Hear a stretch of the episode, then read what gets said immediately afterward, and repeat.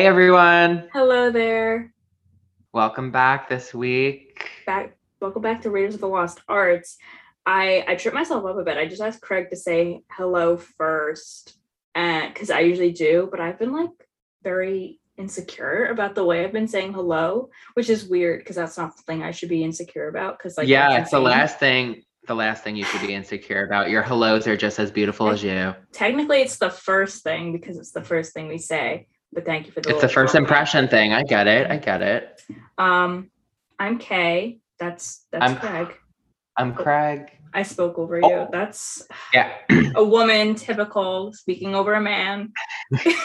Welcome to 2021. Uh, of, of course. It's the future liberals want. Um, it's just us this week, which isn't weird because most of the time it is just us. It feels That's, nice for it to be not to not yeah. to shade any of our guests. I love when we have guests, but then yeah. it's also really nice when it's just the two of us because it feels a little more intimate. Like it feels a little more comfy, cozy. Yeah, and like yeah. we had never had a guest like with the both of us, and then two weeks in a row we did, and so it was like, whoa! Now it's just the the two of us again. Like I can relax. I don't have to put on airs. Yeah, I don't have to put on a show for them. I don't have to like I feel like when we do that, it's almost like when you host someone or multiple people at your house and you mm-hmm. have to mm-hmm. get ready. You have to it's like that video from a while back where the guy dresses up as a mom and he's joking Chris around. He's Fleming. like, We gotta make this we gotta make this place look like Disney on Ice. Yeah, you're talking about my boy Chris Fleming. Yes. Who is a legend an icon. He is the moment. Now, come on now.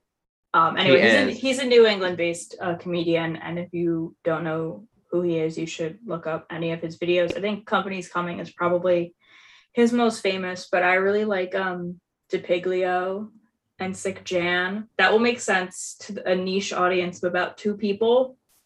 And they'll they'll be, you know, pumping their fists at home. Um, I uh, we'll we'll do a little bit of pop culture because I feel like some things have been happening this week. So let's dive into. Yeah. So by the time you're hearing this, by the time you're hearing this, I kind of missed this segment. It's been a it's been a hot minute. We we go back and forth between using it or like you know we'll insert it into the episode, but we like totally forgot to call it by its name. Yeah, and we should. We should respect. We should commit to commit to the bit. Commit, commit to, the, to bit. the bit.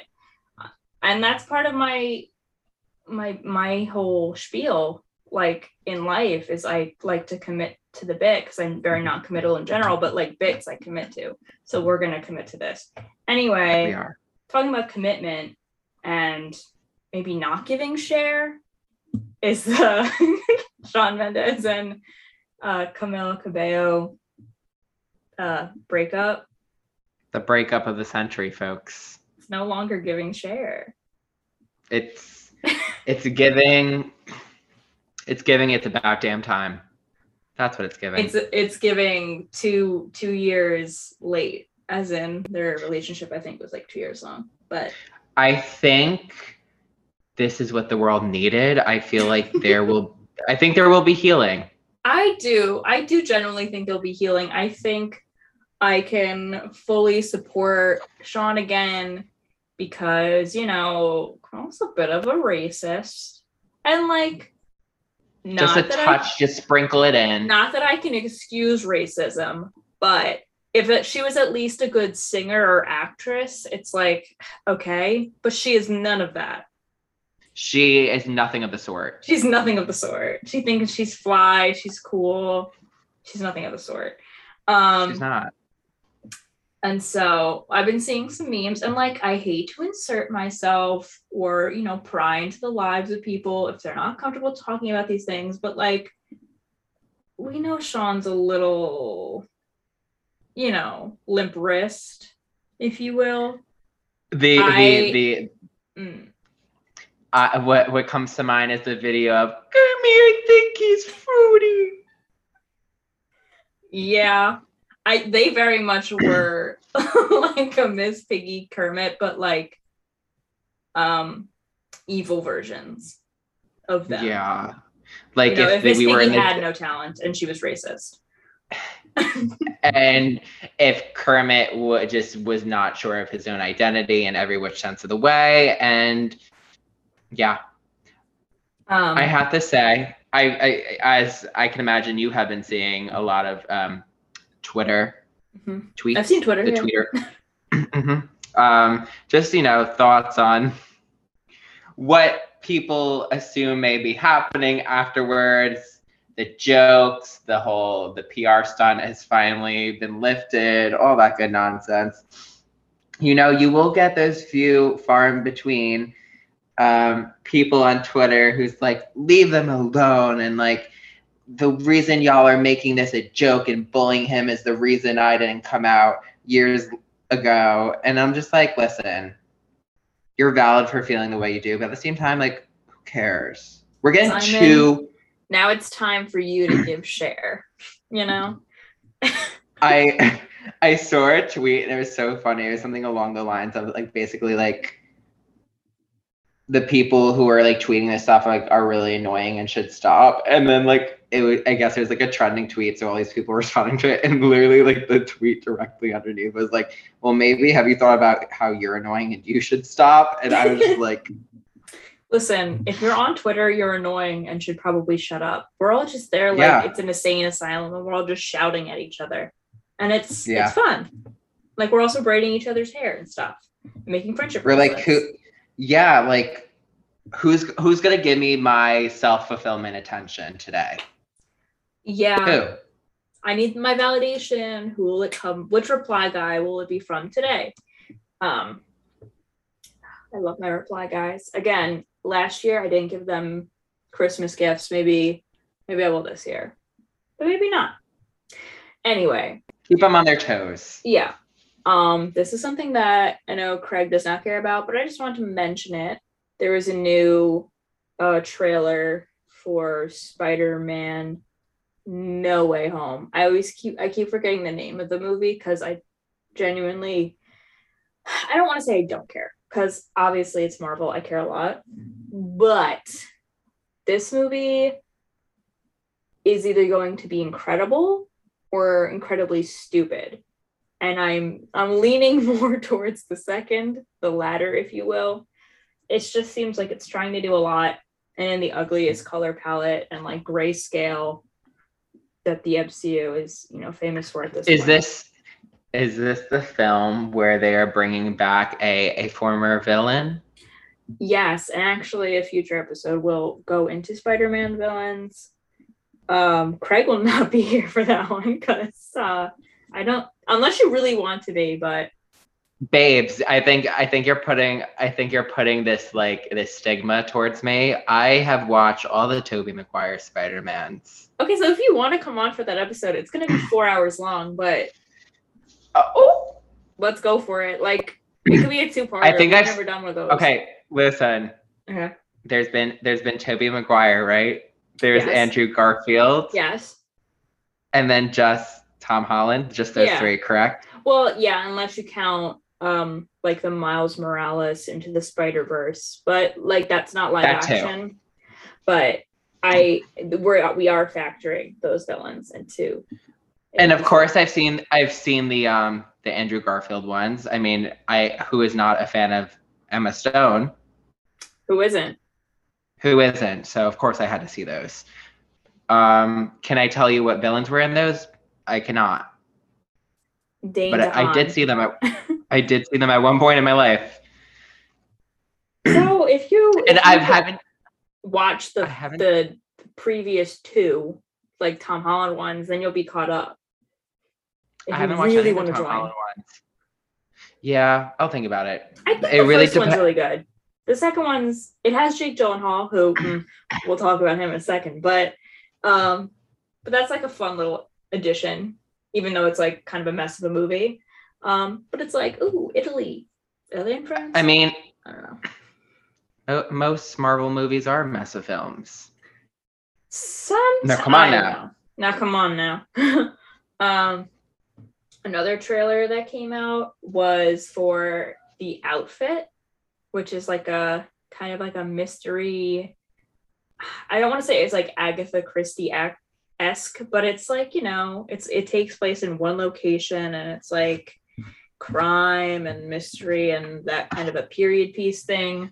Anyway. Yeah, listen, at the end of the day, that is her staple. I think we're allowed to say things are like Agatha esque. I really think like yeah. she was a pioneer for that that genre, that writing style. We that, wouldn't have like said, this movie without her. You know. I don't think we would have had um, Knives Out without her. Oh, absolutely not. No. You're right. Um, anyway, I will say it. People in it are Zoe. I never know how to pronounce her last name. Dutch? Is it like Dia? oh my god! Wait, stop! I have not. I don't even know what movie you're talking about. I, I just I said the outfit. Trailer. Well, you're gonna have to watch the trailer after, babes. Yeah, no, I, I like, I literally don't know if it. Like, you know how we like usually are in the film, in the in the film universe, and we know movie, yeah. coming out. Yeah, no, I didn't know. I literally didn't even know this was going to be a thing. It's mm-hmm. Zoey Deutch. Also, Dylan O'Brien is in it. Um, and Johnny Flynn, who was in Emma, and we see his butt in Emma, so that's great. and Mark Rylance. That is great. Who is okay. Looks wonderful in it. Before you even go on, the praises I can sing for Zoey Deutch. She is one of my favorite actresses of all time. I think she's very underrated and I think I think she is too. I I really hope so. I think there's a lot of things that are slept on that come from her. I think she's so she's so personable. She's so phenomenal. Do you know who she's related to? I, Do you know who her mother is? I definitely know it, but I'm forgetting it at the moment. Who's your mother? You're looking it up. You don't even remember. Literally, because no, no, I'm looking it up because I'm forgetting her name right now. It's Miss Back to the Future. Why am I forgetting her name? Oh, oh, oh, oh, I don't know why I'm forgetting her name. Yeah, uh, as you make fun of me. don't be mean. Lea Thompson. Yes, thank you, Lea. yes, Thompson. Yes, yes, that yes, is her yes. mother. Oh, my my friends are gonna be mad at me for getting her name. But you know what? I don't need to oh, remember every I'm, celebrity's I'm name. My, I don't have. I'm to. mad at myself for for forgetting her name because Back to the Future is some of my favorite films, like that trilogy. Love. The Anywho, so yeah, that's not the whole trilogy. The third one we don't oh talk about. we don't talk about her. Um, no, but yeah, Zoey Deutch is just so phenomenally like talented. She's so charismatic too. There's just something about her. She is in her hot girl era. She's in her hot girl era. Um, yeah. She's like kind of like she has girl next door ener- energy, but like grown up or like she's yeah. that girl. For all those people out there who aren't so familiar with her, or if you want to get more acquainted with her, um, I highly recommend the film Buffaloed. Oh, is that one that also has what Aubrey Plaza in it? Or no, she up? is not in that. That's You're making Buffalo. that up. That's a different Buffalo. no, so movie. Buffaloed, like like ED, Buffaloed. Mm. it takes place in upstate New York in Albany, and basically she eh, her character gets involved in like this this scam of like debt collection, mm. and it sounds boring. It sounds like I'm not. I want to go in with very little detail because it's one of those movies. It's probably in my top ten movies. Honestly, it's so smart. It's yeah, so I know. Good. I've just heard mixed things about it, so. But I mean, I might as well give it a, a, a shot if you support it, you know? It's so good. Um, anyway, so that's kind of the end of that segment. But touching on a recent album, Miss Red Taylor's version, uh, after we've rated the original and all that, um, how how we feeling about the new one, the vault tracks, uh, all too well 10 minute version, next eras? What are our thoughts? Like we've spoken about yeah. this a little bit, but let's share. Let's share. Let's share. Um, you know, what what is what is the podcast without me having like really unpopular opinions? Oh, I'm about it's, to shoot you in the face. It's not the podcast. Anyways, um not not to say that they're unpopular. I think some of them hold like cold water and i think you'll agree with me on some of them some of the production changes were not i wasn't the biggest fan of um, or like her vocal intonations in some of it. But overall, fantastic. Like the whole album is fantastic. It breathed new life into the album. I like that it's like a reflective piece of her in her current state now being able to go back to this time that was a not so great moment in her life and mm-hmm. she's in a really great place and she's able to hold onto those emotions and evoke them once more i as i brought up in that episode i was so excited for the last time we recorded and baby did that not disappoint Oof. did it did it send me to nirvana and back it was so good did we lay on the floor uh, and listen to it I did not. I should have. I was you, in the car when I listened to it. Okay. I should so. have. I should have brought back the former me when I would listen to that song on the floor. I'm gonna give it a try though. Don't you worry. um, and then of course the moment I knew I was super excited for it bangs. It it it is it is the moment. I, I like it a little bit um, more this time around, but it's still not like that song for me, especially now competing mm-hmm. with all the vault tracks. Like it kind of gets lost I, there. I think you you might be surprised about my favorite vault track because I was surprised with my favorite vault track. I I don't I'm not gonna even guess. What is it? I bet you think about me. Mm. You know what? No, that doesn't quite surprise me because I think that's a lot of people's like favorite. I think it just See, like I know it's Taylor, you know. It just got it just got the music video, mm-hmm. so it it definitely gained that popularity. But like I feel like when I was on Swiftie Twitter, like not too many people were talking about it, and it definitely wasn't people's favorites. And the reason I said I was surprised with my choosing, because you know it does feature Chris Stapleton, who is a country artist. No shade against him or anything, but like I just when I saw that he was going to be on a track um, I don't really know his music too well, but like I was just like, okay, another country man on a Taylor song. Like, eh. Um, but I love it so much because she did not give a man a verse. She took the whole damn song for herself and she gave a man fucking background vocals for once. Do you know how they, good that they feels? They were good background vocals. Like it, it sounded natural. No, it sounded very well. Yeah, it sounded great. I actually talked about this song in therapy I wait, which one did I talk about in therapy? I think it was. I talked about a few. Anyway, I, I, I, talked about a few ones. Um, but I was just expressing like it's such a a fuck you track in the most satisfying way. Yes, but at the same time, like if it's about Mr. Gyllenhaal, I don't think he does.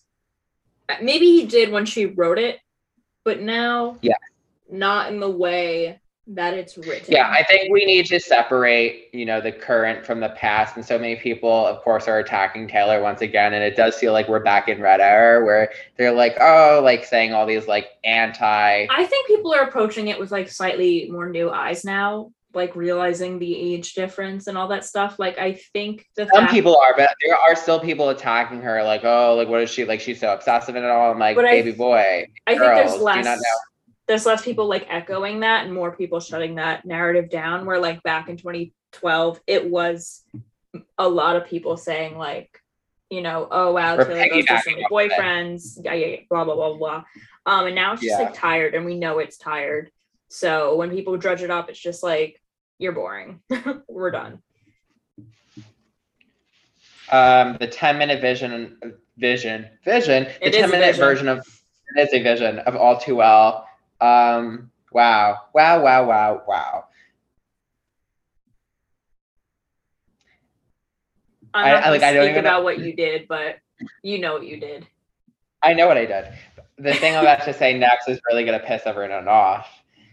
Uh, so we do know Miss Blonde Crazy Girl released another version of it yesterday. Mm-hmm. That Girl Autumn version. And again, I am entitled to my own personal fucking opinion. So before anyone jumps down my motherfucking throat, I like that one a little bit better. Listen, my explanation for liking it better, everyone on this podcast should know by now, I am a ballad hoe. I love me a you, ballad. You said it, yeah. I said it on piano or acoustic guitar, any type of acoustic, like I'm pressing that button. I am turning my chair around for Taylor. Mm, so that's all I can say.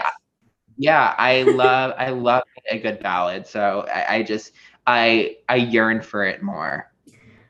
I as we know, I'm not as big as a, of a ballad host, so I like the production on the the album version better. I just think the way she like wove the new lyrics and with the old ones. And like she didn't just like have like all too well and then like added like five minutes on at the end. Um yeah. just so good because like i'm vibing i'm like oh yeah i know this song. And then all of a sudden boom new lyrics. And i was like wait wait wait what? Um and like that first listen was was an experience let me tell you.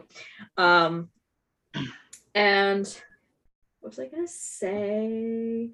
Oh i wanted to bring up a point because of course like our i don't want to call it our patron podcast like or the one that we get inspiration from but las culturistas with uh, matt rogers and bowen yang they of course covered red tv and you know taylor was the musical guest on snl so bowen got yes. to meet her got a signed uh, lp so did matt um, they were and like they are the ones who have founded this whole Taylor Taylor binary that I now view all of Taylor's music through.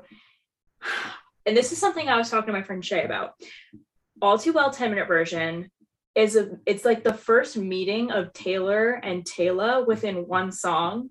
I mean, she's given the space to do that. It's 10 fucking minutes yeah. long, but um it's the first time you kind of get songwriter Taylor meeting this vengeful persona Taylor, and they dubbed it Taylora. And I think that's mm. interesting. And I think that is something that as we get the maturation and this kind of more introspective Taylor, like being able to view her entire career uh, now that she's kind of further on and matured more, we're going to see a lot more of that within her new music, but also I think these re-recordings. Um, like I mm-hmm. wouldn't be surprised if first off we get a 10 minute Dear John or something off of Speak Now uh within that uh, a longer version that kind of has this Taylora thing where it's like okay back then it was me approaching it in a sad way but now I'm gonna add some Taylor to it because yeah. I realize that this person really did me wrong especially now that i am their age. Um yeah. yeah anyway. I if we're gonna get extended versions of songs like if she as we know has tricks up her sleeves and wants to pull out more lyrics miss miss girl i want a six plus minutes of back to december. I think listen i i I don't know what more we will we will never we will never get that. We will never no. get that. I think if anything, it would be something like Dear John, where like that ex is someone who was not good to her, was not good for her, and should have known better. He should have known. Yeah, as much as like everyone's jumping back on this bandwagon of like fuck you, Jake Gyllenhaal, y'all get ready for John Mayer because John Mayer was worse. Okay. Yeah, so we much worse, this. and uh, not, not everyone, unfortunately. Well, I think it's just because like in the now we're focused on Red, but like his grave is not too far off, honey. And you know, it's something I am excited for because I have never been a John Mayer fan. I never will be one um, I always knew that I just I always got the vibe and I was not here for him. I never will be here for him. I think he's overrated. Um, that and like uh, he just he just exuberates like dick energy. No, like it's well known and documented that he's a bit of a an asshole. A lot of an asshole, really. Like he calls his yeah. dick a white supremacist. And I'm like, uh, what in what world and context would you think that's an okay thing to say? He's just also like where was he trying to get at with that? I think he was saying that like I don't even know. I don't know the context, but like it doesn't matter the context. Don't say that. Yeah, don't. Like I don't. Anyway, so are you leaning more towards thinking that Speak Now or 1989 is next? Hmm. You know, like it's so hard because she loves to throw in those Easter eggs and those hints and then like take a total like 180 and be like, mm-hmm. ha, fuck you, I'm doing something else. It's so hard because you know, like looking at what the the um some of the Swifties have found, like when she was releasing the signed CDs, it was in that purple font for 20 and for twenty dollars and ten cents. 2010 yeah. is when Speak Now came out. But then like on her um her interview. I forgot if it was the Jimmy Fallon one or the um who was the other one she was on? I honestly Seth Meyers. Seth Meyers. It was one of the two. She was she made a lot of allusions to like Wonderland, like her song, and like she says, like, come down the rabbit hole with us, and like we're all mad, like down here type thing. Mm. Um, and then a lot of people too, I saw on Twitter were speculating that her um, for the All Too Well film, that like book cover. Oh, um, right, right. Very reminiscent of the illustrations for Alice in Wonderland. Which I like one again, of the versions though. Like that's not the popular version. Like they just found yeah, a Barnes and Noble version. They were like, "Oh my god!" And it's just like I don't think there's really a connection there. I mean, we can't put it past Taylor because she's a sicko like that. Listen, there's so many times where it's just like I don't think we can put it past her, but also Swifties have way too much time on their hands, and they're insane. oh, they do like they're more also, insane than she is. They're also pathetic, but that's that's for another podcast episode. Um, I if I'm gonna say speak now. Okay, that's like where my, I'm leaning to where I'm leaning towards, and like I would be really happy with. I mean, obviously both of them, because both Speak Now and 1989 are in my top three Taylor albums. So regardless, I'm going to be so fucking unbearable. Mm-hmm. So I'm just the world can get ready for that, I guess. Yeah, I'm I giving y'all the time to mentally prepare now. I think it'd be funny if like a week before Christmas she just dropped her Christmas EP re-recorded. Mm. I don't think she will just because I don't think it's as important for her right now to like take those few tracks because half of them are like covers anyway. Um, I can totally see her just not re-recording those two. I I generally think that one she might never re-record because it's just not it's not important to her canon, I wouldn't say. It, it's not. It's her least known work. I think her least known work is the Lorax. Or wait, wasn't she no, The Giver? Her, no, I was literally gonna say her least known work is The Giver. Or CSI. Um, you know, it's the sun's going down real early these days, like four fucking thirty. I keep cursing. I am so sorry. No, I'm not. Don't apologize. no, we're not. Um, and it's getting me sad. And so when that happens, I want to put on some music. And what do I put on? I put on my sad indie girls and so that is what we're going to be ranking on this episode after our like half hour intro or whatever. It happens. Listen, it happens. It happens. Um, so I'm gonna I'm actually gonna do a little bit of a history segment. It's really not history at all. It's just, you know, when we say indie, what do we mean? Um, so I found this article uh by Denise Orbe of the Vanderbilt. I might have found the Hustler. same article. Oh wow. Anyway. Look at us. Oh wow. With our curated Google searches because certain publications pay to be higher uh, up on Google's thing. Anyway, um, so indie is actually short for independent, which I'm sure everyone knows, but I just like to reiterate it. But what that means is that indie music is generally by artists who self-produce or aren't represented by large labels.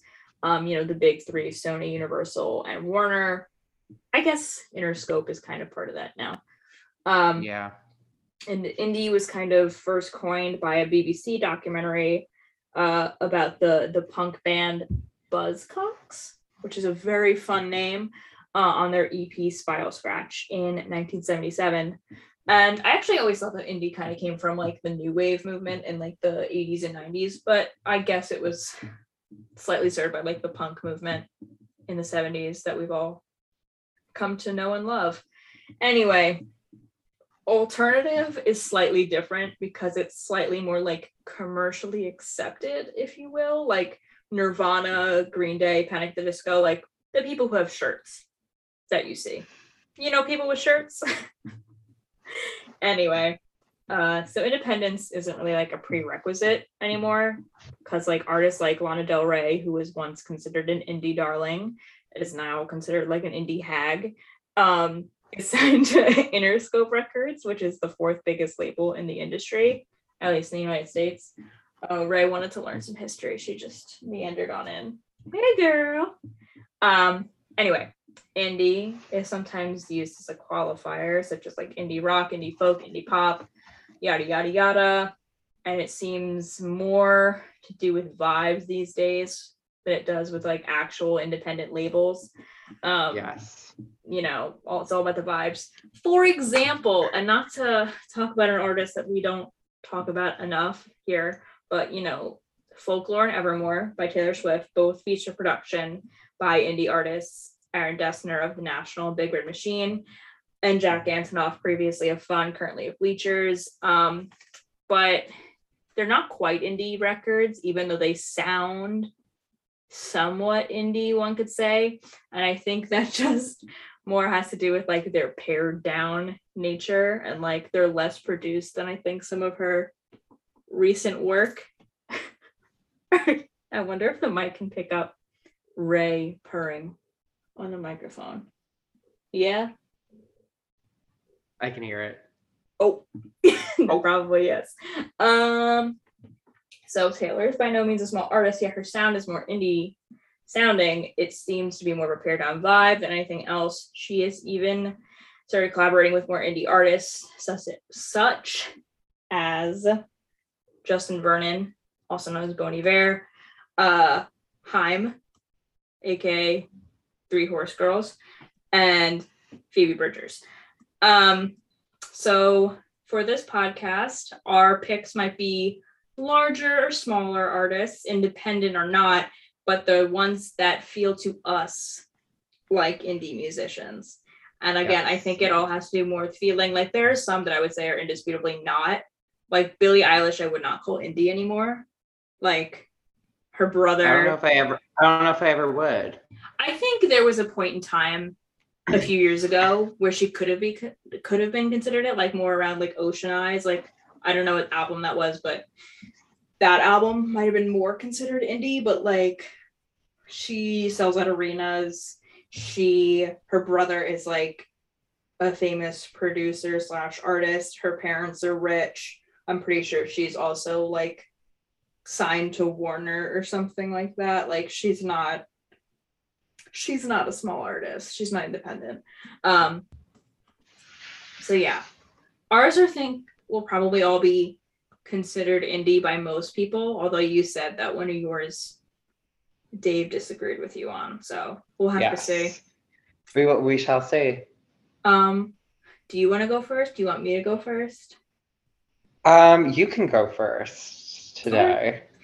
Um, ladies first. uh, so these are in order, I would say, but there are some people who are in my like honorable mentions that could probably be anywhere from three to five here. Like only my number twos, two and one were like my absolute. I absolutely need to talk about them.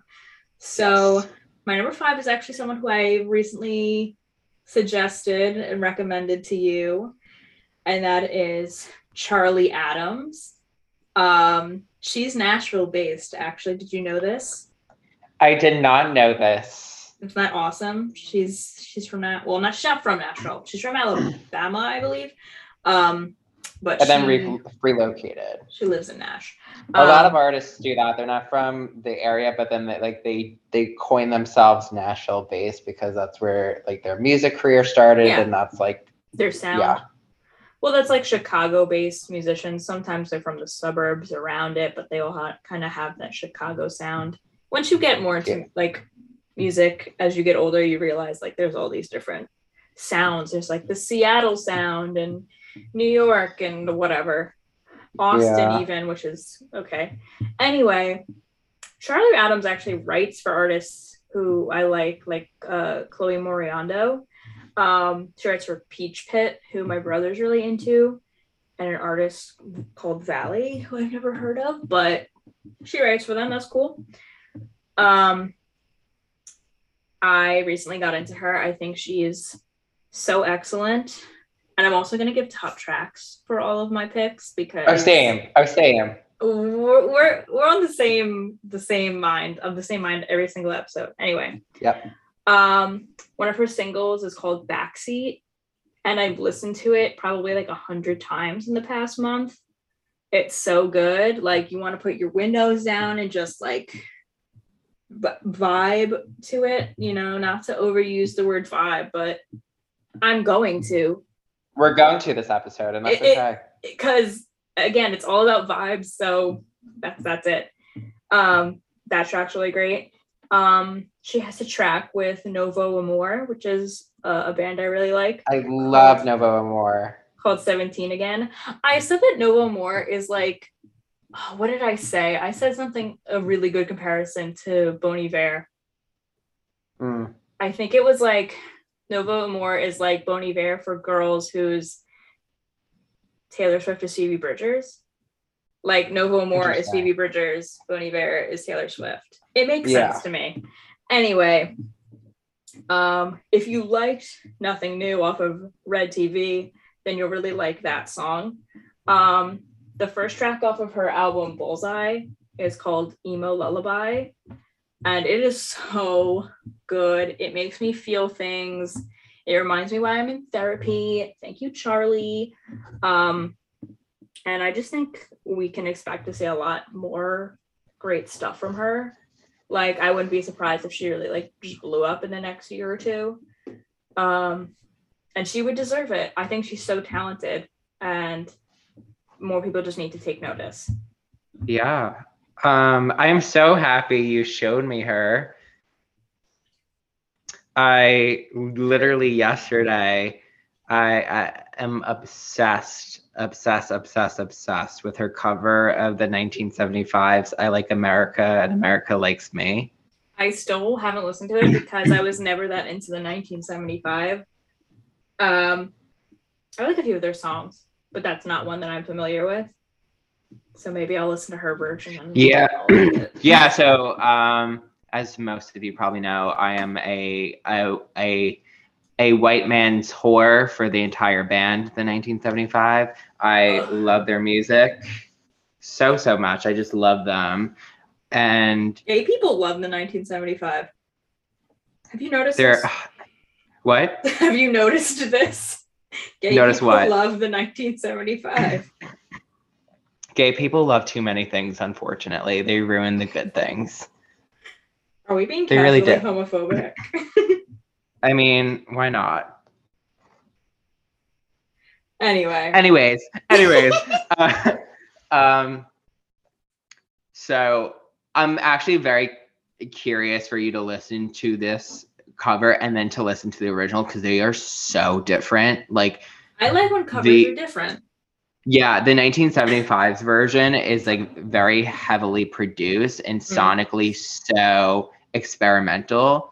And her cover is just acoustic and like laid back and drawn back. And it makes the song so much more beautiful. And I think it adds new meaning to the song, it adds new layers. And like it helped me honestly understand the song better because I like I like the song from the 1975, but like lyrically, I thought like some of their songs are just very experimental or kind of you feel like lyrically are all over the place and you're like what's going on? And like so this kind of let me like settle with the lyrics and like sit there and think them through. And i was like wow this song is actually genius. And she was the one who helped me see it because she stripped it all back from the production. Mm-hmm.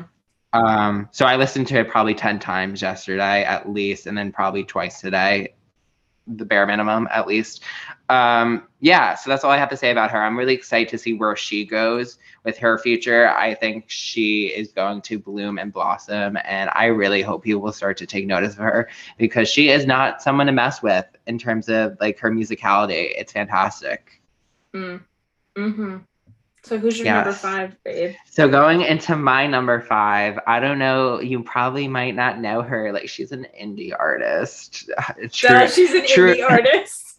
true and true. She like she so she is a smaller artist. She only has one album and one EP out at the moment. Her name is Samia.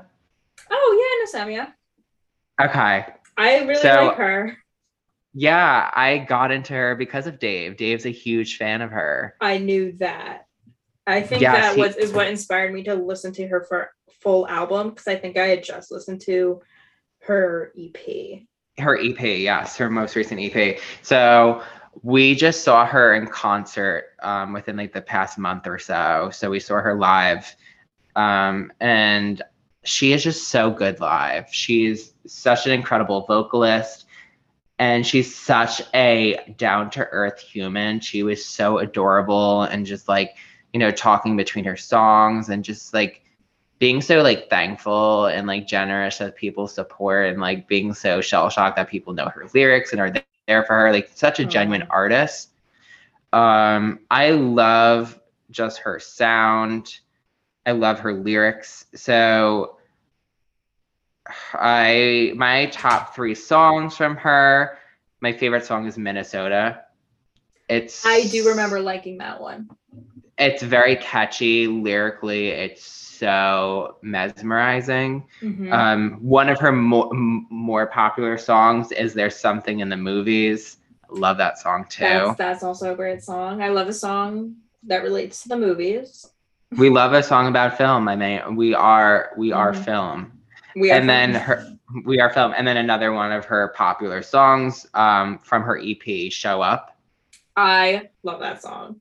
It's such a good song. Like i Ugh, it rocks dave and i make like a joke about it but i think we're so true about it. it like when we bought these tickets and he was so excited to see her and it was before i really got into her music he helped me get into her he's like babe we're making a ground floor investment right now like he's like this is the moment like we are making one and i think like as funny as it is, I think he's so right about that. Like, mm-hmm. I think she is going to be big one day. Like, so anytime I, soon. She's already like getting there. Like, I see people I know talking about her.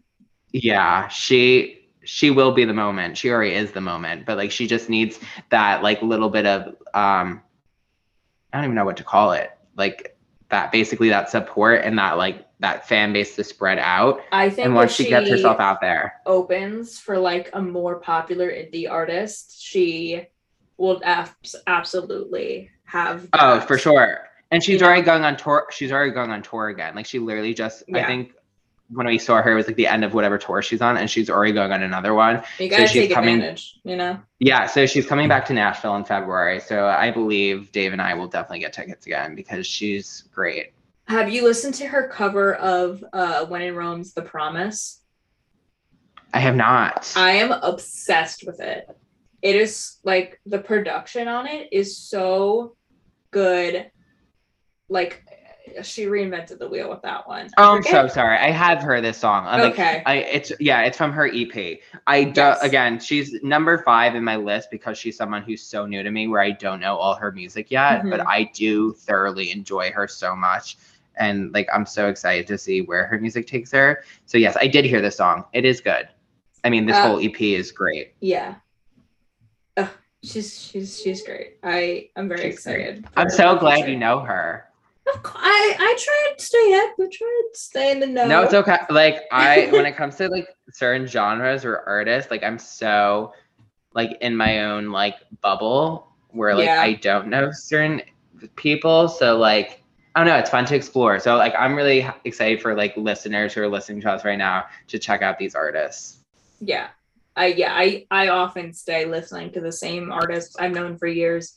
So me listening to a new artist is like and getting into them genuinely is a big deal for me. It is a, same same for me. It's a very big deal for me because I'm very I have trust issues getting into new artists. Mm-hmm. Um. So number four on my list is someone you probably definitely know um, and that's Miss uh, Lucy Dacus. Yes, of course. Of course. Um, of course. And if you don't know her by now, listeners, well, now you know. Um, she's from Richmond, Virginia, and that's part and I feel like a lot of her more recent album and also I think her her first album as well, but uh I think she's excellent. Um so I think she is the most vocally talent member of like the boy genius trio, if that's what you mm. want to call them, you know, out of Phoebe Bridgers, Julien Julie Baker. And I think yep. she deserves more love and acclaim. Um home video, her most recent record, was kind of like the sound of the summer for me. Like it was I just had it playing a lot and it made me feel all the feels and all that. Um, I just bought it on vinyl. Uh, but I'm not listening Yay. to it yet because like I bought it for like a family member to give me for Christmas because like I was out and it was there and I was like, okay, I want it. So let's just save a family member from having to go out and get it themselves. Anyway, I think that the specificity of emotions that she can convey are I I'll, I'll describe it as like she's one foot in the present and one foot in the past at all times um where like she kind of has that Taylor reverence where like she's able to draw on her past in such an insightful way and apply it to her present that it's just like if that's artistry baby. Um yeah. I don't work for pitchfork so i don't know how to quite describe it but you know um whatever basement they're run out whatever, whatever basement they're in. Oop. anyway um so my top tracks are Night Shift, which is the first track of her 2018 release Historian. It's a goddamn journey of a song. It's a wonderful foray into her mind and style. It's just a, a delight of a track. It really is. Um, uh, VBS, which is from her recent uh, home video, uh, draws on her past, of course, and seems anticlimactic in a way, like sonically, but it's like a non song and is fantastic in its simplicity. Like you just gotta hear it to believe it. I'm describing it awfully, but like you'll know what I mean when you hear yeah. it because you're all gonna listen to it. You're listening to it right now. You just don't hear it. Um anyway. Um and then another track from her most recent album is um Brando. And speaking of songs about movies, it's um it's a song about like a guy who is obsessed with like film and like tries to seem really cool and cooler than he is and pretends to be really in like that he knows her really well but he doesn't. He's just obsessed with himself. Anyway it's a great song. Uh also her cover of dancing in the dark by bruce springsteen is wonderful. I listen to it all the time. I somewhat prefer it to the original. No offense, Bruce. Oh. But anyway, I'm just waiting for her to blow up like Phoebe has because yeah. I think she I think she will. I think she's reaching there because I'm already seeing her her name even like featured in different articles. I've definitely been hearing more about her name mm-hmm. um, from the general populace. I don't know. Like you said, she she's someone more low key between the trio, and I'm definitely seeing more of her. So I think yeah. she is going to like skyrocket. I would love to see her be a musical guest on SNL. Like I think she'd be perfect for that kind of mm-hmm. late night vibe.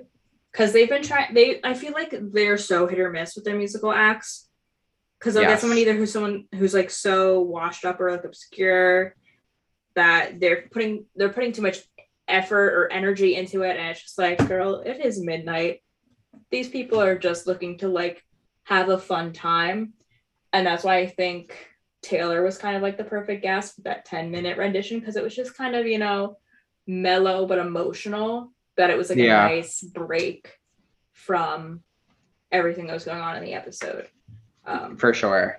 Anyway, that's just that's just me. I oh, who would I want to be the host with her? Is aka who do I want to host? You know who should host?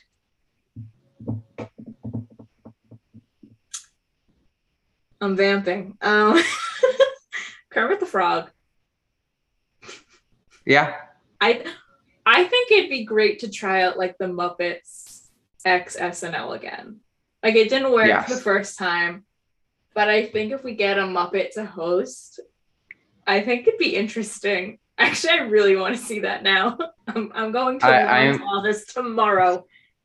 I am all for Kermit as the the host of SNL. I mm-hmm. mean, anything Kermit Muppet related, we're both sold. So. Mm. But going into the vocalist that he currently has. Yeah. Anyway, you're number four. Going into my number four, um, this is an artist that I'm actually seeing tomorrow. wow. so excited. Her name is Brother Bird. I've and never heard of this one. Yes. Um, so a little bit of backstory of how I got into this artist. So her her real name, her non-stage name is Caroline Swan.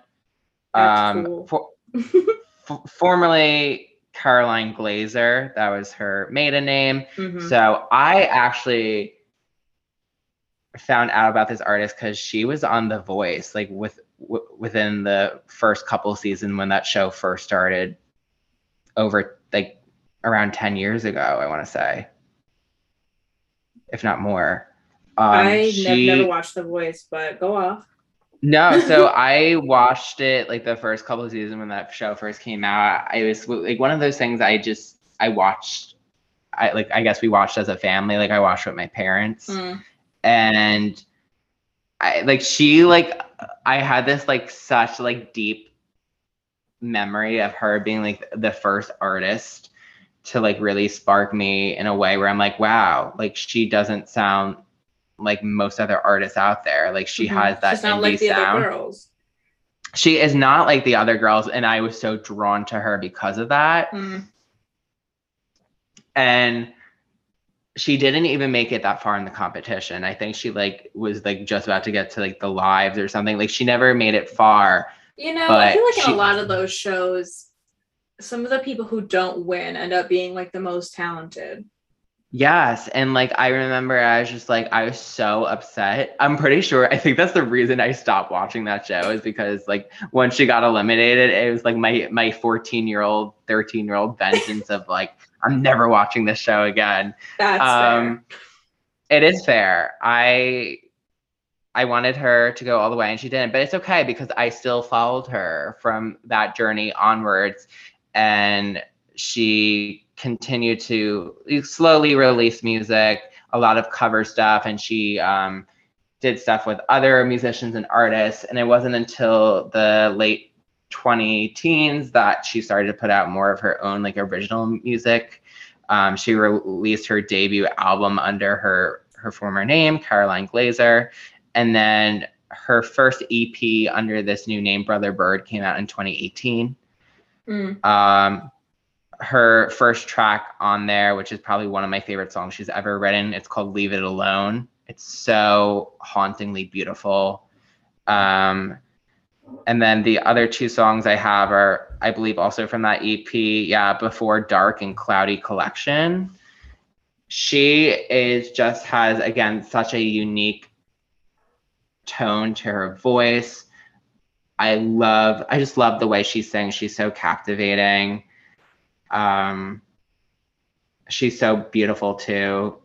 She seems like a lovely human. I'm really excited to see her tomorrow. So basically, she's playing at like this coffee shop kind of, and it's like after it's after hours. So I'm really hoping that I get the chance to talk to her after the show and be like, "Hi, like I've been a big fan of yours for like literally over 10 years."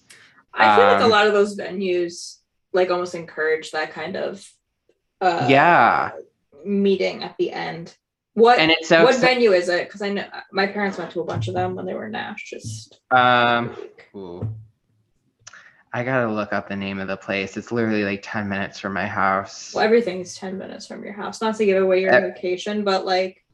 Yeah, I'm very central to Nashville, so I like literally everything is pretty close. Um, hold up, I'm pulling it up right now on my on the interweb because that's how I had it. Dude, you see the tomfoolery clown bullshit that Mr. Greyson Chance pulled? Of um, canceling some tour dates and such. He canceled like almost an entire US tour. Yeah. Because he's like, mm, I'm coming out with new music and I think it's going to be my best music. So canceling these tour dates Sorry. He's like, LOL, fuck all of you. Um, so the name the name of the place, it's called Bongo Java. It's a coffee shop. That's not what and I went to, but I like the name of that. Yeah, no, it's um so it's right across the street from Belmont University. So it's like Ooh. a local like like college, I guess, local coffee shop. Yeah. So they have something called Bongo Java After Hours where they mm. have this like musical stuff. So it's her and two other artists, I think, performing. And so it's a very obviously intimate venue. It's a coffee shop. That's nice though. I'm so excited. That's and again, it's an awesome. art it's an artist I feel like I've been following for literally over 10 years, someone who I've really just admired her craft, her voice, and just her being her and doing her thing. Um, and it's exciting too because she lives locally. She's Nashville based. She like actually lives in Mount Juliet, which is like 20 minutes outside the city. Mm. Um, so she lives close by, and this is basically like a home for her, and it's almost it's like a hometown show, if you know what I mean. Mm. Um, but no, like again, like 14 year the 14 year old me is like fangirling, thinking about seeing her live for the first time. That's wonderful. Look at that for like full circle kind of a moment. And I can tell her how I'll be like, if I meet her tomorrow, I'll be like, oh my goodness, I talked about you on my podcast yesterday. Absolutely. Full circle. I think she would love that. Um, because I love that. Um, so my number three is another artist that I've recommended Craig listen to. Whether he did or not, is beyond the point. I won't be upset if he didn't, but I think he did. Anyway, and it is Aurora, who I don't even know. I would consider her indie just because she's just not as well known as I feel like she should be. And she, it's hard to pin down her sound essentially. Um, she has a very unique sound. I did listen to her when I was still home in New York after okay. you told me to. I queued her up on my Apple Music and I want to say it was like a drive home from your house. Or it, it definitely was because I think you told me about it. yes. So I did listen to her. She de- she definitely has one of those sounds that is like hard to categorize. Yeah. So she's actually Norwegian. She's from Norwegia. Um, European singers coming through. Um, she's 25. Uh, and she released her debut EP, Running with the Wolves, at age 19. But her first album, I think, came out in like 2013 or 2014. So, mm-hmm.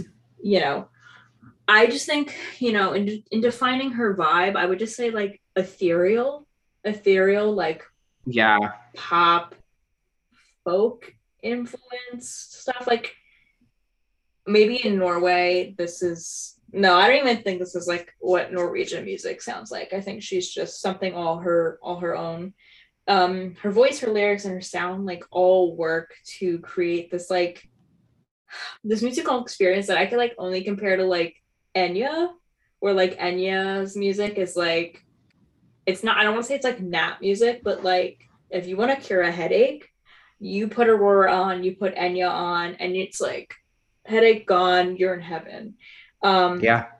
Like if if she was like featured on like a Lord of the Rings adjacent like series soundtrack, like I wouldn't be surprised. Um, so much so that she was featured on the Frozen 2 soundtrack. There have you seen Frozen 2? I don't. I don't care if you haven't. I, I was just. Oh hell curious. no! Oh hell no! I anyway. hated the first one. Anyway, for those of the those of the besties who have seen Frozen two, in the song "Into the Unknown," which is like the "Let It Go" of Frozen two, there's this other voice that kind of does this like oh in the background. Um, and that's Aurora. She came into the studio and she did that. and Idina Menzel is obviously Elsa in that song. But Aurora is this this kind of this voice that's out there, and it's very beautiful yeah. and wonderful. Um, anyway, now this is a notable track, not one of my top tracks, but her song "Runaway" was written when she was 11 years old, uh, and I just think it's an incredible track that um, I think a lot of people know without knowing they know. It got really popular on TikTok. Mm. This, think this year, this year is fucking long, but so that's a popular one. But my top tracks personally are The River. Um, I've cried to that track a lot of times. It's very cathartic.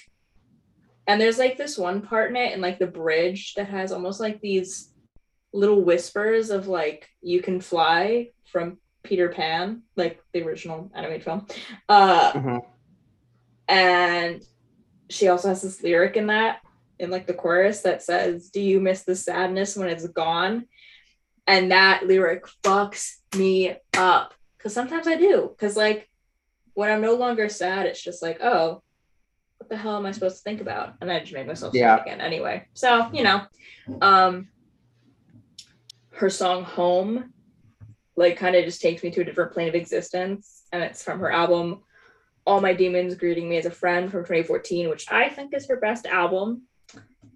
And I don't know if this one was ever on an album. It might have just been a single release, but uh Exist for Love paired with the music video that she herself directed it it will it will make you believe in love if you're a skeptic of the idea of love, like I have. As many of us are. As many of us are.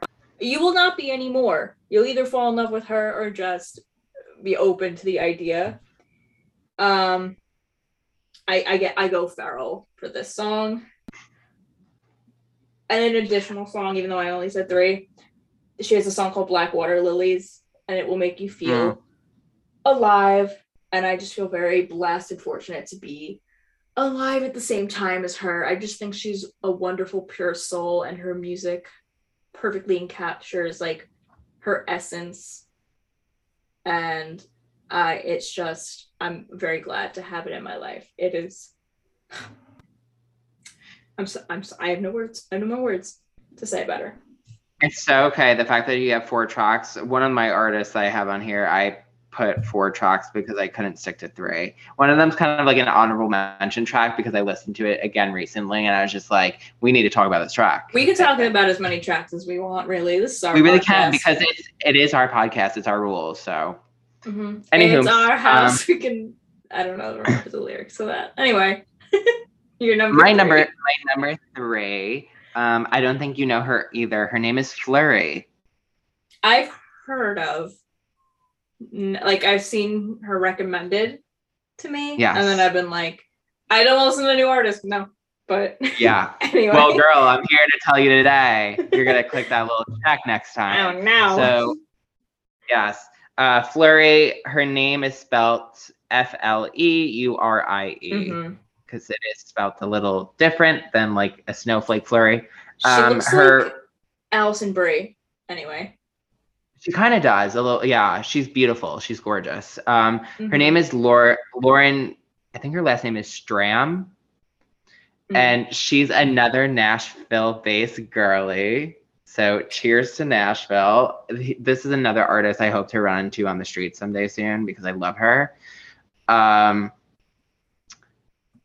she is indie all encompassing. She's a smaller artist. She has that indie vibe, that indie sound lyrically. She has over 3 million monthly listeners. Is that a lot? I feel like that is. Maybe. I just feel like no one knows her though. I mean, I wouldn't say she's someone that a lot of people know. So let's see her compared with like Carly Rae Jepsen has like 11 million. Caroline yeah. Polachek is two. Oh, so maybe she is well known in like I wonder if she's like really big in like another country. I yeah, just don't know. Like, literally, how can we check those stats? I, I need to know. Anyway, so any no, it's okay. Anyways, so um her one album it's called i'm forgetting it right now fear and fable and it's from 2013 i think it's some of her i don't even want to say some of her best work because she's been putting out singles within the past couple of years that are just as phenomenal. Um but two of my tracks are from that album. So the first one um, which is a single from the album chasing all the stars. Just the the the production and the lyrics are so beautiful and the way it's sung. Like i could put that song on repeat like 10 times and not get sick of it. The opening lyrics is there's a letter sealed and unopened for you. All the words that i can't seem to get out in person. I'm bad with that but you know this all too well. Oh oh oh, oh. and did like I, did I hear? did i hear? And it's one of those songs where it's just like you're listening to it and you're like you're you are you are bathing in the this sultry depression and it feels great. It just feels so fucking fantastic. Like you're not mad you're not sad. Um another song from the album it's called summer girl but do not be fooled by the name because it's not bright and sunshiny and pretty. Yeah no it, it's another sad bop. Mm. love it. And then she released a single in 2017 called hurricane it's like a five minute song. Out of those three i just told you even though i think the first one i mentioned was my favorite chasing all the stars like Mhm.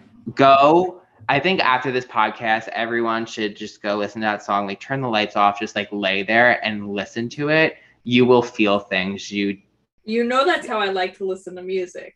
yeah you will be moved. Mountains have fucking moved for this single. I know they have they have. And she's another one where again i mean you just brought it up i guess she has like 3 million listeners per month on spotify which is like kind of shocking to me because i thought sh- it'd be a lot less. But i mean good for her because she deserves it if not more. Like i and again it's so, like the thing that's like so what makes indie music again indie going back to that idea of it is because you know usually it's smaller record labels it's smaller um, production value it's smaller promotional um, and then also just like the genre itself is very niche and the re- it's not it's not as popular. Like not everyone's going out to listen to it. So of course they're not going to be selling out arenas.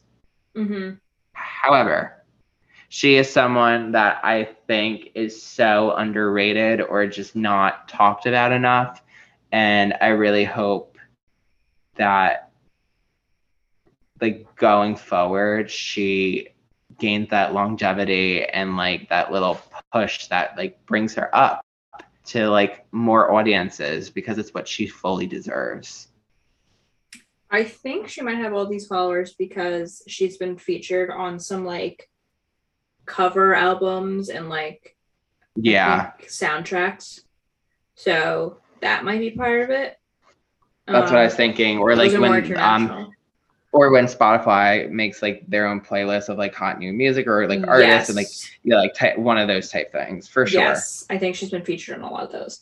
Um, but yeah, now you keep on giving me freaking new artists to listen to. I have to expand my artistic palette.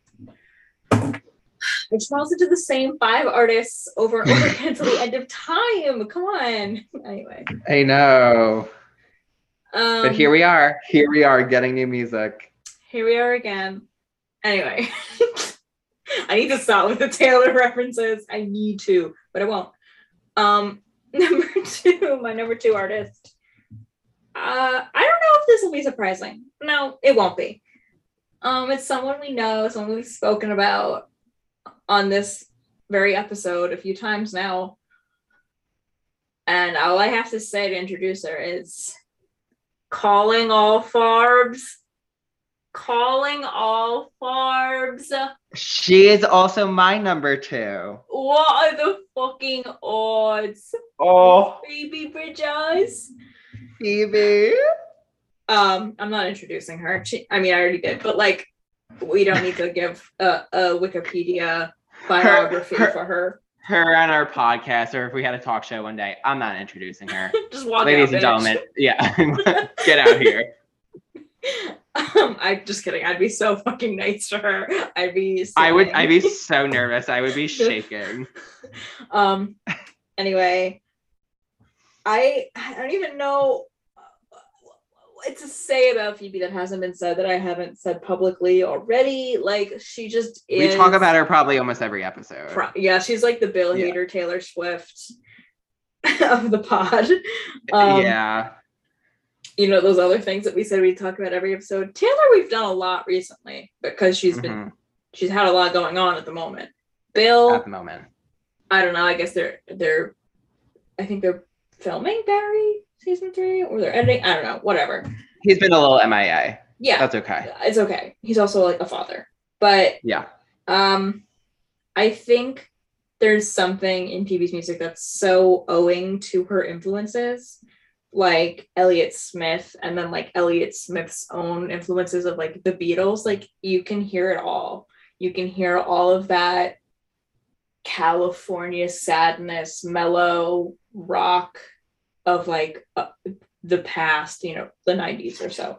Phoebe could have written Dear Prudence, but the Beatles could never have written Georgia funeral. I mean, either of those songs they can have. She could have done, ooh, and she should cover Eleanor Rigby, but they can never do any anything that she's ever done. Anyway. Nope. Uh like I think it's she's one of those artists that like as I grow with her, I understand her more and more and I also don't like, yeah. You know, like certain songs, I'm like, I understand right away. And then I grow from them a bit and I'm like, oh, that's silly.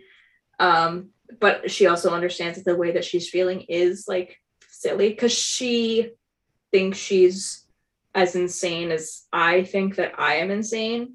And so we're kind of that same branch of like mentally ill. So, um, fun fact for everyone on the pod Phoebe Bridgers and I are almost the same human being. We're both Leo suns and Capricorn moons. So, yeah, you guys are basically the same. We're meant to be friends. We're meant to be. Um, what's so exciting about Phoebe Bridgers is she's like one of those artists that, like, I can fully flesh out her career and remembering it like kind of at its beginning and where it is now because you know her debut album came out not long ago. And what's even more mm-hmm. exciting is i was there for her debut album before she is what she is now. And she was such a small artist back then. And i remember being introduced to her like literally within the same week of her album coming out and having a friend be like you should listen to this and just like recommending her to like everyone I know after I listened to that album and like seeing other artists like start to mention her after some time. I was like, oh my God, people are starting to recognize her. And like literally now she is selling out shows. Yeah, like she's one of the more most popular like indie artists right now. I don't yes. I got in her into her not like late, but like later than I feel like I should have. Like it was late 2019 I think when I or maybe the summer of 2019 when I started listening to her. Mm. Um, and it was mostly just like motion sickness because that yes. was that was her hit. Um, but like I'm kind of glad that I didn't listen to her music while I was in undergrad because I think I would have dropped out. like maybe that's the reason I did want to drop out. like, I think it's very good possible. that it came to me in that kind of break when I wasn't in school. Um cuz damn, she do make be making you rethink everything. Every um, little thing. Uh, so I saw her back in September of okay. this year. Brag. Oh, okay. I will brag because this is probably like the most proud I've been to going to a concert ever. I'm like, yep, yeah, I saw mm-hmm. her, no big deal. Um, and it was so last minute too that she put on this show in Nashville because Bonnaroo was canceled. Mm. Um, so happy we got tickets. It she is just one of the artists that again, oh my god, like life changing live. I was mesmerized and hypnotize and she could have converted me on the spot to whatever the hell she wanted to and i would say yes yes Yeah. she she knows how to captivate an audience and it's so effortless and it's so she's so such a minimal artist in what she does so that is a true testament to her talent Yeah, I think she really is just a true talent. And like, she comes off as like, not that she doesn't take herself seriously, but like, she's very casual about her Yes. artistry. she's so cool It's it's such an interesting approach to her artistry because she is that good that it like can hold its own weight and she doesn't have to be like this per- big persona about it. Like it speaks for itself. She made so many funny jokes that night and that was just her being like casual and self-deprecating and she's just so funny. And when she did um chinese satellite she introduced this song and she's like yeah i wrote this song because of this. And then she like relayed experience of like the lyric where she's talking about yelling at um my mind is going blank right now. You know exactly exactly the lyric i'm talking about where she's basically she, you're like who when she's yelling at i'm forgetting the exact term for it but like the religious people Oh, the evangelicals. You were screaming at thank the you. evangelicals. They were screaming right back from what I remember. yeah mhm. so like she like related this this story to us and for some weird reason just the way she told it and like the whole it was so fucking funny like i'm just like She's she is an icon. She is. She's so good. Oh, I would. I'd give up a lot to just see her as often as I can. Mm, I really need to see her in concert. I would risk it all for her. I really would. We know. We know. Um, speaking of Chinese satellite, that was one of the top tracks that I listed.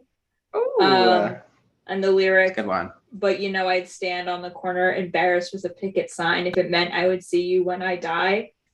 That is Mm. something so like this whole song is about faith and a belief system and the fact that she doesn't really have one. And like when she speaks about this song, she relays it to like when she was a kid, not really believing in God or anything like that, but like believing in stuff like Harry Potter and like that was her mm. higher order of like of understanding. Like not like wanting to believe in something because it gives them purpose but not believing in anything like and like that her whole faith system um you know we all want to believe in something. And for some of us the closest we can get to that kind of strong belief is something like harry potter or star wars or whatever. Um and it just reminds me that like phoebe and i are the same brand of insane and lonely. Um Mm. Yeah. Uh, my other two top tracks, let's see. I have Smoke Signals from Stranger in the Alps, which I love like the fucking Twin Peaks kind of vibe to that song. And a lot of people have made this, have noted this, but like I got really into that album when I was watching Twin Peaks and writing my pilot. Um, and so that whole song, TV show really inspired my writing at that time. And I I just absolutely I love that song. It's so melodramatic and somber. And ugh, that that lyric, and this is something that like I've noted in a lot of media, but like you must have been looking for me, like knowing someone and looking for them before you've even met them is Mhm. like the vibe is somewhat encapsulated on the song Punisher, where it's what if I told you I feel like I know you, but we've never met. Yeah. That that's a She's trope si- she is so sick for this. that it makes me go fucking feral. It makes me insane. Anyway, and my third favorite song is um I know the end, which is like you're the best like scream while you're driving over a bridge song. Like It's it, it's it's it's one of the most perfect closers to an album. oh, it's I mean like I know the end as an ending song. Come on now. And like she, she knew with, exactly what she was doing. She ends with a bang on this one where like she kind of I feel like fades out on Stranger in the Alps. And like that I think is more fitting for that album. Where for Punisher yes. it makes more sense to end with like screaming. Um yeah. But and I think it's interesting, like the first few times I listened to that song, it always felt like two different songs, like the beginning and then when it transitions into like that yes looking at a yeah um but you know, the more I listened to it, it more felt like one song. Yeah. And like that transition didn't feel so sudden. It was like, oh, this is just the rest of the song. Um, yeah. It's like so, because it's so thematically cohesive, I think. Um, and that album is just perfection. So Stranger in the Alps. Like I don't know if I could pick one over the other. Like I think they're both just they are both incredible. so great. So this is the artist I picked four songs for. Of course you did. Of course I did, love. Everyone knows my favorite song from Stranger in the Alps is Georgia. We all know here's this. why.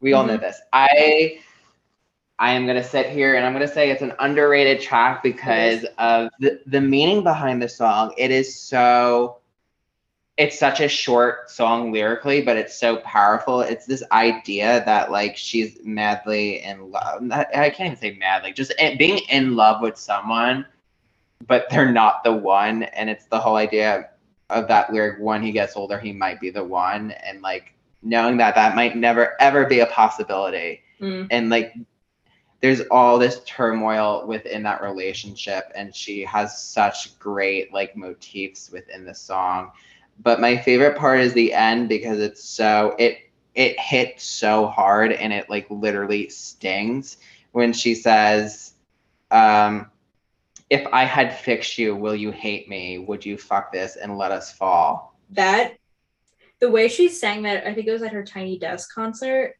hurts like more than it yeah. does in the actual recording but like yeah if i fix you would you hate me like ooh as a virgo as a fixer. a little too close to home. Yeah, you know. anyway. Yeah. Um, my others, um, I also have Funeral in here. It's one of my other favorites from Stranger in the Alps. It's yeah, just such a melancholy song. And it's so existential, the song and the idea of it, and like, you know, it's the awareness of like growing older and being thankful for like kind of where you are and like realizing yeah like things are bad but like you could be dead like this one kid from my town yeah. um wait it, there's just, that that lyric that i think i've told you about a few times where it's just like i have a friend i call when we bored ourselves to tears and we talk until yeah. we think we might just kill ourselves but then we laugh until it disappears that's us that is us. That like literally another reason I love this song so much because I do think of you, and like whenever I think of Phoebe, I think of you. Um, oh, it's so and then, yeah. it's mental illness love. And then, um, of course, Moon Song. Don't I'm not even gonna say anything. I'm literally no. just naming this song. And God forbid, like anyone who's listening to our podcast has not listened to that song. Like, mm. well, now you know. Well, now get a know. therapist first, and then listen to yeah, it. Like, please, please have resources like readily available. available right before you listen. Um, and then the fourth song. This is the one with four songs because I just listened to this song the other day because I am obsessed with her Christmas EP, which is so underrated and so not spoken about enough. Um, this one song, holy fuck, fuck, fuck. Seven o'clock news, silent night. Oh yeah, because it's like the whole the whole thing that um Simon Garfunkel did, but yes. she updated it and with her vocal flair if yeah, that whole entire EP fucks me up. I can't wait to listen to it now that it's the season again. I I am begging whoever is in charge, Phoebe, please put this album on vinyl. Please put the EP it's on vinyl. Not? It's not. oh, she's sick. Um I th- I think it could be like a record store day thing in the future. Maybe. I don't know. I, I which scares me because then obviously limited copies. Like I just want this on on vinyl because it is so great, so underrated, and like listening to that song on vinyl would just like reach a whole nother level. But like I said, like just listening to that song, it's so it's so macabre and so. Just noticed Fiona Apple is on that track. Why yes. didn't I know this? Yeah. I also no, you're not if we make it through December, like the the title track. I yeah. think it is so. It's depressing, but it's also like kind of hopeful. Yeah, it's. Oh, we can talk about her this whole rest of the podcast, but we gotta like. We're, well, oh. we, are going to have a Phoebe episode. This is basically us saying we're going to have a Phoebe episode at some point. We're going to talk about one of her albums probably Stranger in the Alps. I think we should start with since it's the yeah. first one. We're gonna do both. We're gonna do everything. Yeah, at, at, some point, but we'll start with Stranger in the Alps. Um, who knows? Maybe it'll coming. Maybe it'll be coming soon. I don't know. Yeah. Um, but yeah, I mean, we love Phoebe. We love Phoebe. We do. We do. We'd love to have her on the pod. Um, there's a lot of people we would. Would they want to be on the pod? No. But if reminder, Reeb Carney and that's my number one artist route. No, I'm kidding. Because man. That'd be really funny though. Um, so my number one, and I think everyone who knows me knows that I love this artist. She with their whole heart, soul, and everything in you. She's yeah. everything to me. I I have never like laid on the floor and listened to an artist the way and like cried in the shower to her music like the way that I do, you know, with anyone else. And that is Miss Mitski Miyawaki. Mitski. Mitski. We're really in it now. Um I don't even say. I'll start with she is a Japanese American singer songwriter originally from Japan. Um, her dad was a member of the CIA, which is a little, mm, but she she doesn't like her dad. Um, so she moved around a lot anyway. Um, I think she ended up living in Texas at some point. She has a lot of songs about Texas and like the South. Um, so yeah, she, I think she has daddy issues, which is neither here nor there. I won't say anything of the sort. Uh, her album. Y'all can put the clues together. her albums i'll because she's had quite a few um lush came out in 2012 uh mm-hmm. retired from sad new career business came out in 2013 bury me at makeout creek came out in 2014 which is my personal favorite and i think a lot of people's favorite um puberty 2 came out in 2016 be the cowboy came out in 2018 which i think is her most popular like commercially i was gonna say definitely album. her most popular yeah um and she has a new album coming out called Laurel Hell in 2022 and i'm very excited. It comes out february a little bit before valentine's day so i will be yearning. Um okay, my top tracks and then I'll, I'll i'll i'll go more into it i suppose if i want to. I might have my own mitski episode we'll see. Um frances forever is a fantastic song. Autumn really does come when you're not yet done with the summer passing by. She said that. I felt that. Um, I I really could just say that like all of Bury Me at Makeout Creek deserves like a top three spot. Like that album is just everything to me. It is so it's like her at the top of her craft, but like she did it again another few albums like all like she mastered it her like third try and then she just kept on doing it on the rest of them. Come on now. Come on now.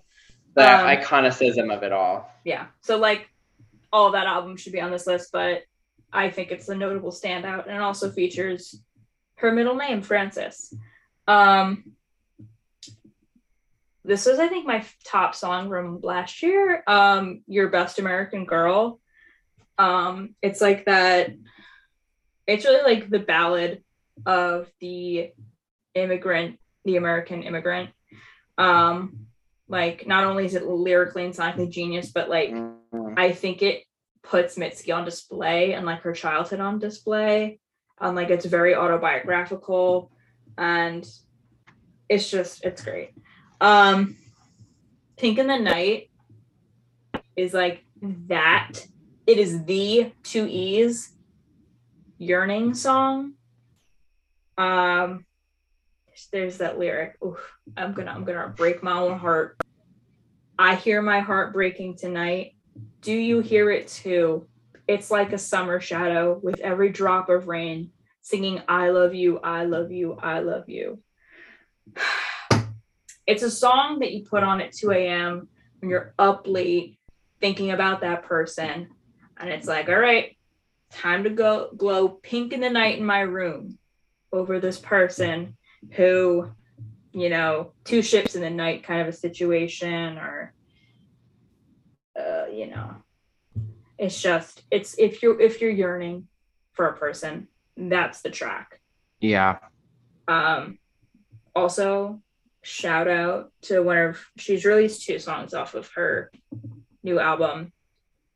Um, the second one being The Only Heartbreaker, which fucking slams. Oh my god, it's so good. Like she's going into like a more electric kind of a route, but like it fits her style so well. Cause she used to be like more she was always kind of electric, but like more pared down. But this is like more produced sounding, but it doesn't sound like mm. produced. You know what I mean? Like sometimes artists yeah. get more produced, like Ed Sheeran, and their stuff sucks. But it her her vibe is still there. And if if we know one thing, this episode's all about vibes. And they're there. Um so I mean, I'm sure if I looked into it, I could I could fully understand what it is about her music that like gets me the way that it does. Cause like, yeah, people are like, oh, I love Mitski like her music's so sad and it's depressing and I love being depressed. And it's like, no, you don't. You you love being understood by another person. Um, like she's a great singer-songwriter, but I think that she just understands that kind of everyday desperation of being a woman stuck in her own mind traps and is very cognizant of her own flaws. Um, there's like this unhealed child in her that she is very aware of and she makes you aware of. Um, she makes her pain beautiful and I think that's very aspirational for all of us who deal with pain in the normal way. Um, and yeah, I just, it, it's like where Phoebe's music makes me need therapy, Mitski is the therapy. Like I was say Mitski, yeah. They both get me, but like Mitski helps me heal my inner child. You know what I mean? Yeah. That makes sense. they they literally one provides um, the trauma and the other provides the service to heal from the trauma. Absolutely, and that's For why sure. Mitski's my number one. I I I just mm, mm, Mitski warrior right here. So going on to my number one, this is going to be the hot take of the episode where I think I will get some pushback in terms of labeling maybe this artist as indie. Um, I will justify it to the best of my ability. And I'm I'm ready. I'm honestly uh, curious to see your opinion because I can see you going both ways with it. Um, so both ways. and my number one artist I chose was Lorde. Oh no, yeah, she's indie. Thank you. Yeah, she's popular, okay. but she is especially how she started out. Yes, yes, yes, yes, and I think that like if you look at her collaborators, like they're all indie artists. Yes, like Jack. Like, um, come on. Yeah. So Miss Miss Ella Yelich O'Connor of course, queen of the indie scene. So the Kiwi scene too. Of the of the Kiwi scene too. So I like I don't even know where to start with Lorde. I really don't because she just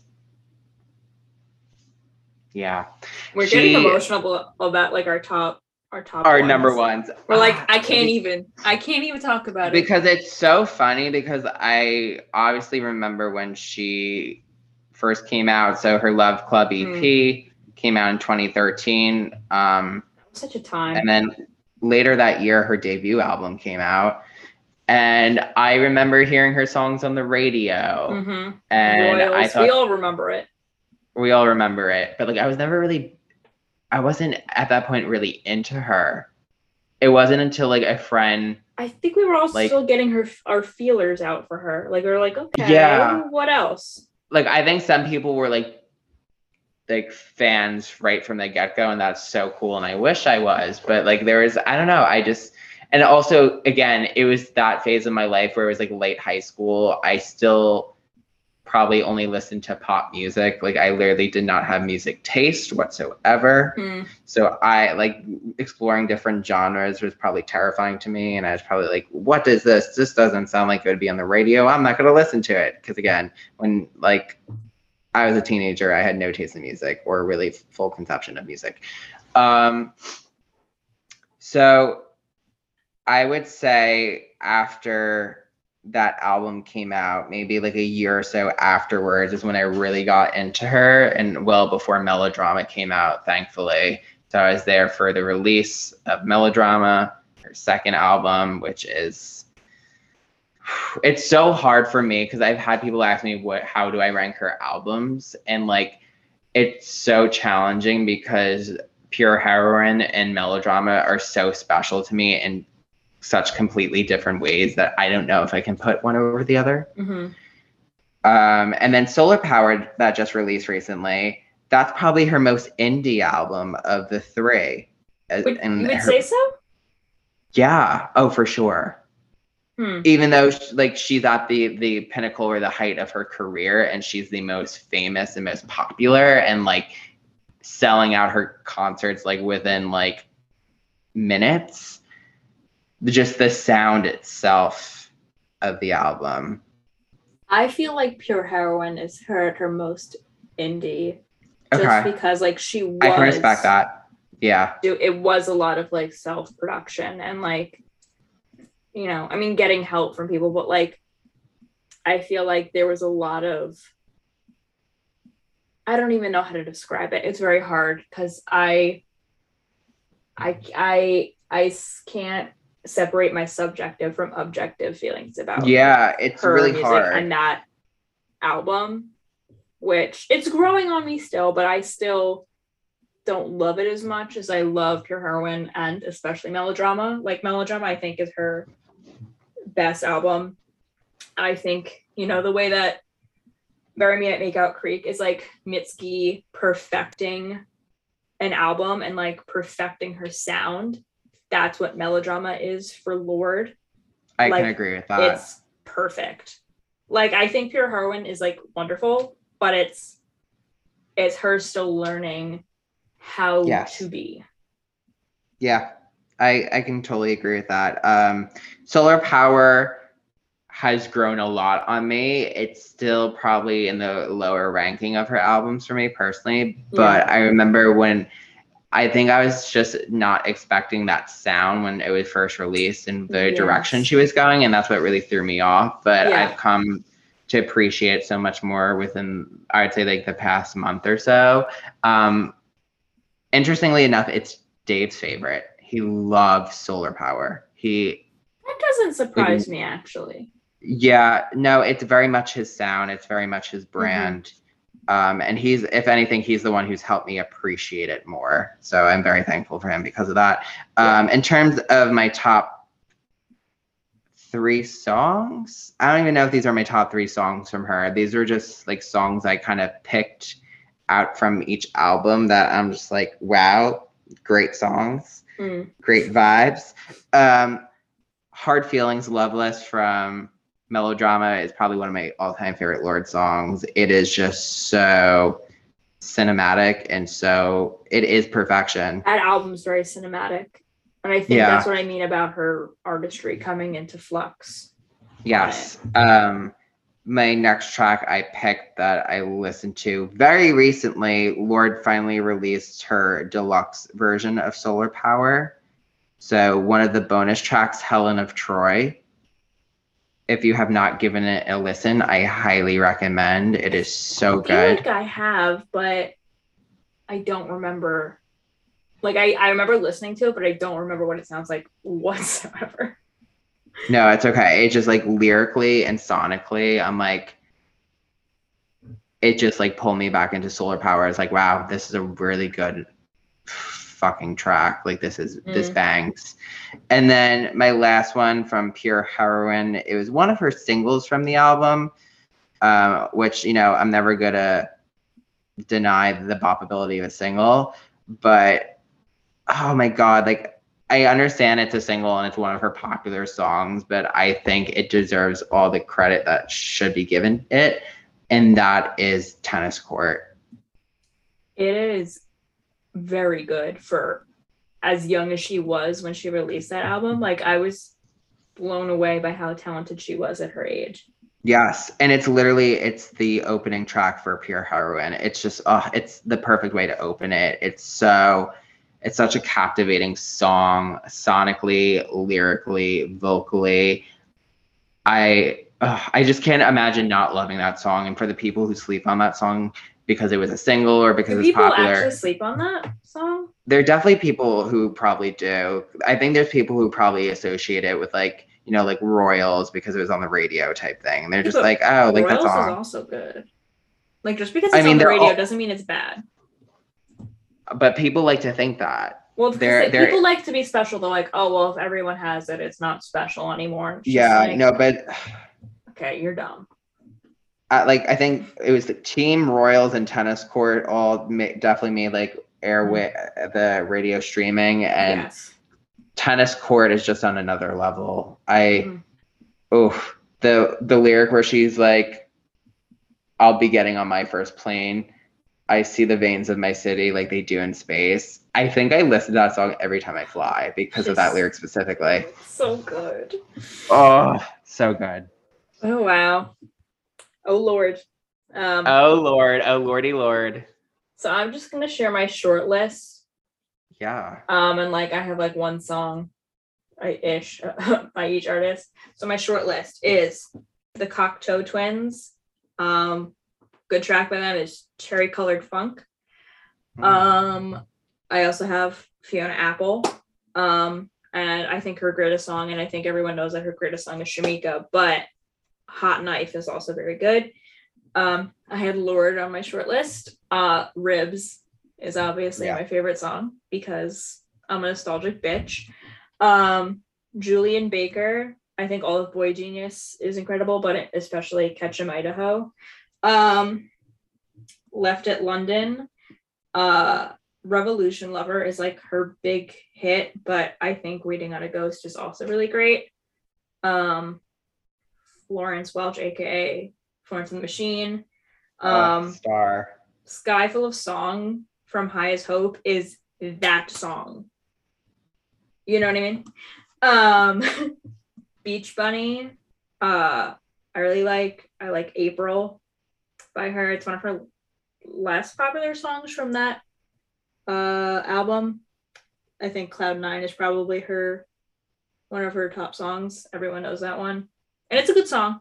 But I like April better. Um, and Muna, who is a group and not all girls. Some of them are non-binary. Um, I mean, Silk Chiffon featuring our girl Phoebe, of course, is like that is like I that is a that was the song of the summer as I said, the song of summer, song of song of the year, song of the decade. It dare it, I go on. But also everything from their album About You is so good. Honestly, they've been very underrated for way too long. No, they're very big now. They are finally getting the the credit they deserve. They're in their oats, they, are doing their oats. They are selling out tours. They well, are yeah, they're, shows. They're opening for Kacey Musgrave, so like that's yes. Big. They should yeah. be a headliner though. I think their next tour they will be. Ooh, they should tour uh Samia. That'd be so fun. I would love that. Anyway, do you have a short list or no? Um, I only had one honorable mention. I could have came up with more, but I really wanted to stick with like my top five for one. no, once, that's which is fair. I'm flimsy. So unlike no, it's so unlike me. So my only honorable mention you talked about earlier in the episode, Haim. Mm. Love Haim. Um, I never really got that into them. I don't know what it is about them. Like I like all the music I've heard from them, but like I don't know. Maybe it's because there's three no. of them and they're all sisters.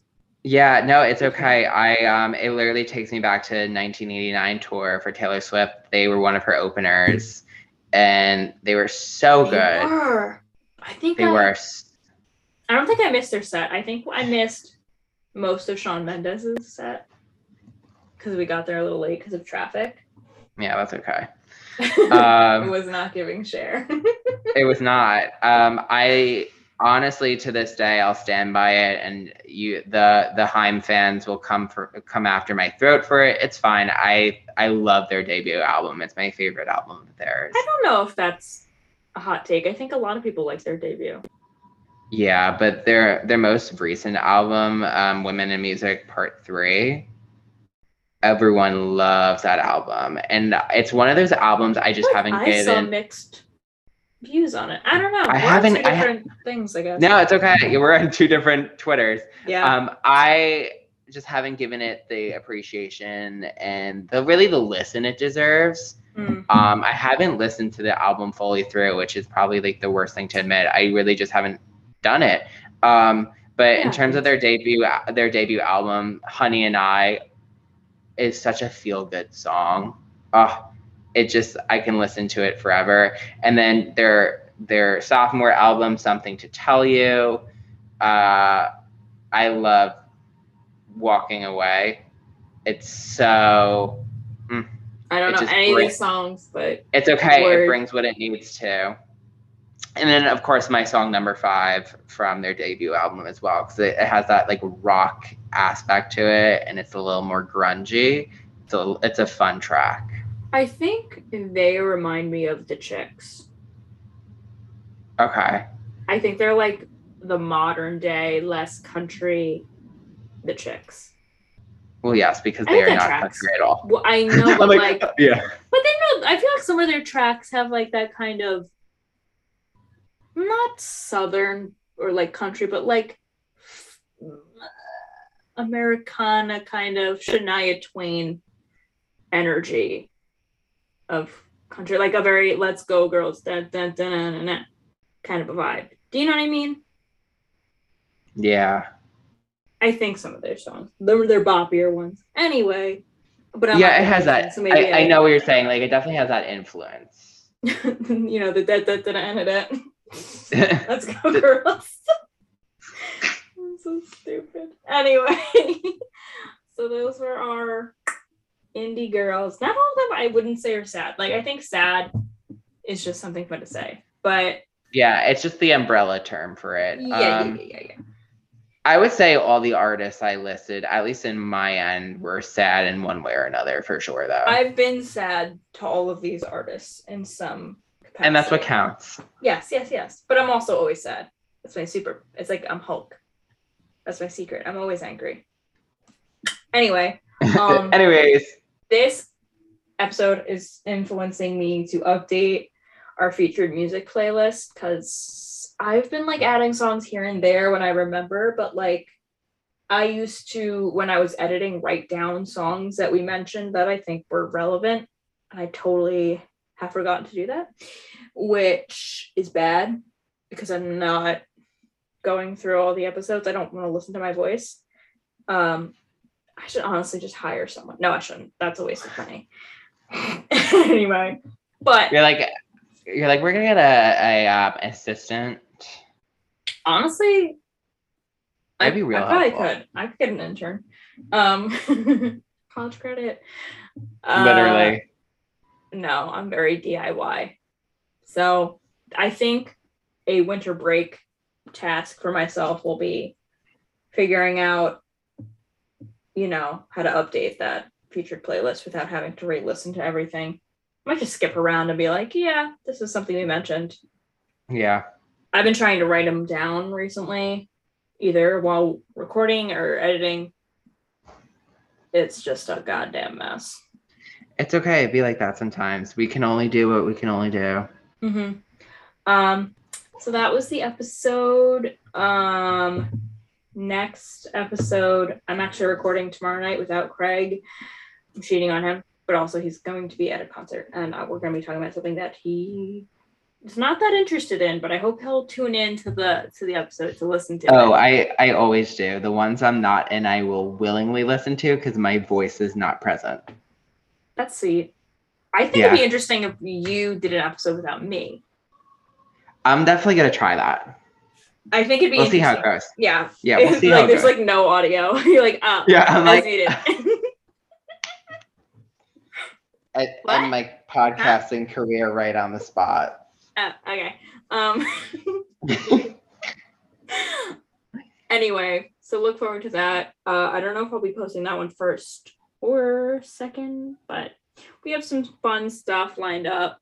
I've been saying that every single week, but now I have like an actual kind of schedule. Yeah, we kind of we're finally putting on um, our big our big boy and girl pants and getting a schedule together. I really just did it because I was trying to not do revisions on my scripts, and I was just like, oh, this is productive. I'll do this thing instead because I have so much other stuff to do. But I'm like, podcast, that will be the priority. We, we love doing stuff like that. It's okay. I think it, there's payoff. Um, so, all that being said, um, I've been Kay. And I've been Craig. And go listen. Go listen. To a sad indie girl. Sad indie girl music. Yeah, that was a great cohesive ending. You know, I think it's better when we don't say it at the same time. It is because it's more, it's more fluid, it's more natural. Like yeah. I was thinking of fitting the the goddamn aspect in it, and that's why my brain stopped for a second. I'm like, nope, oh. I can't. Yeah, I don't even know if I even did that. Anyway, this is like like the blooper reel at the end of movies yeah. or like YouTube videos. It's like, oh my god, they're just like us. Um, bye everybody. Goodbye, folks. See y'all soon.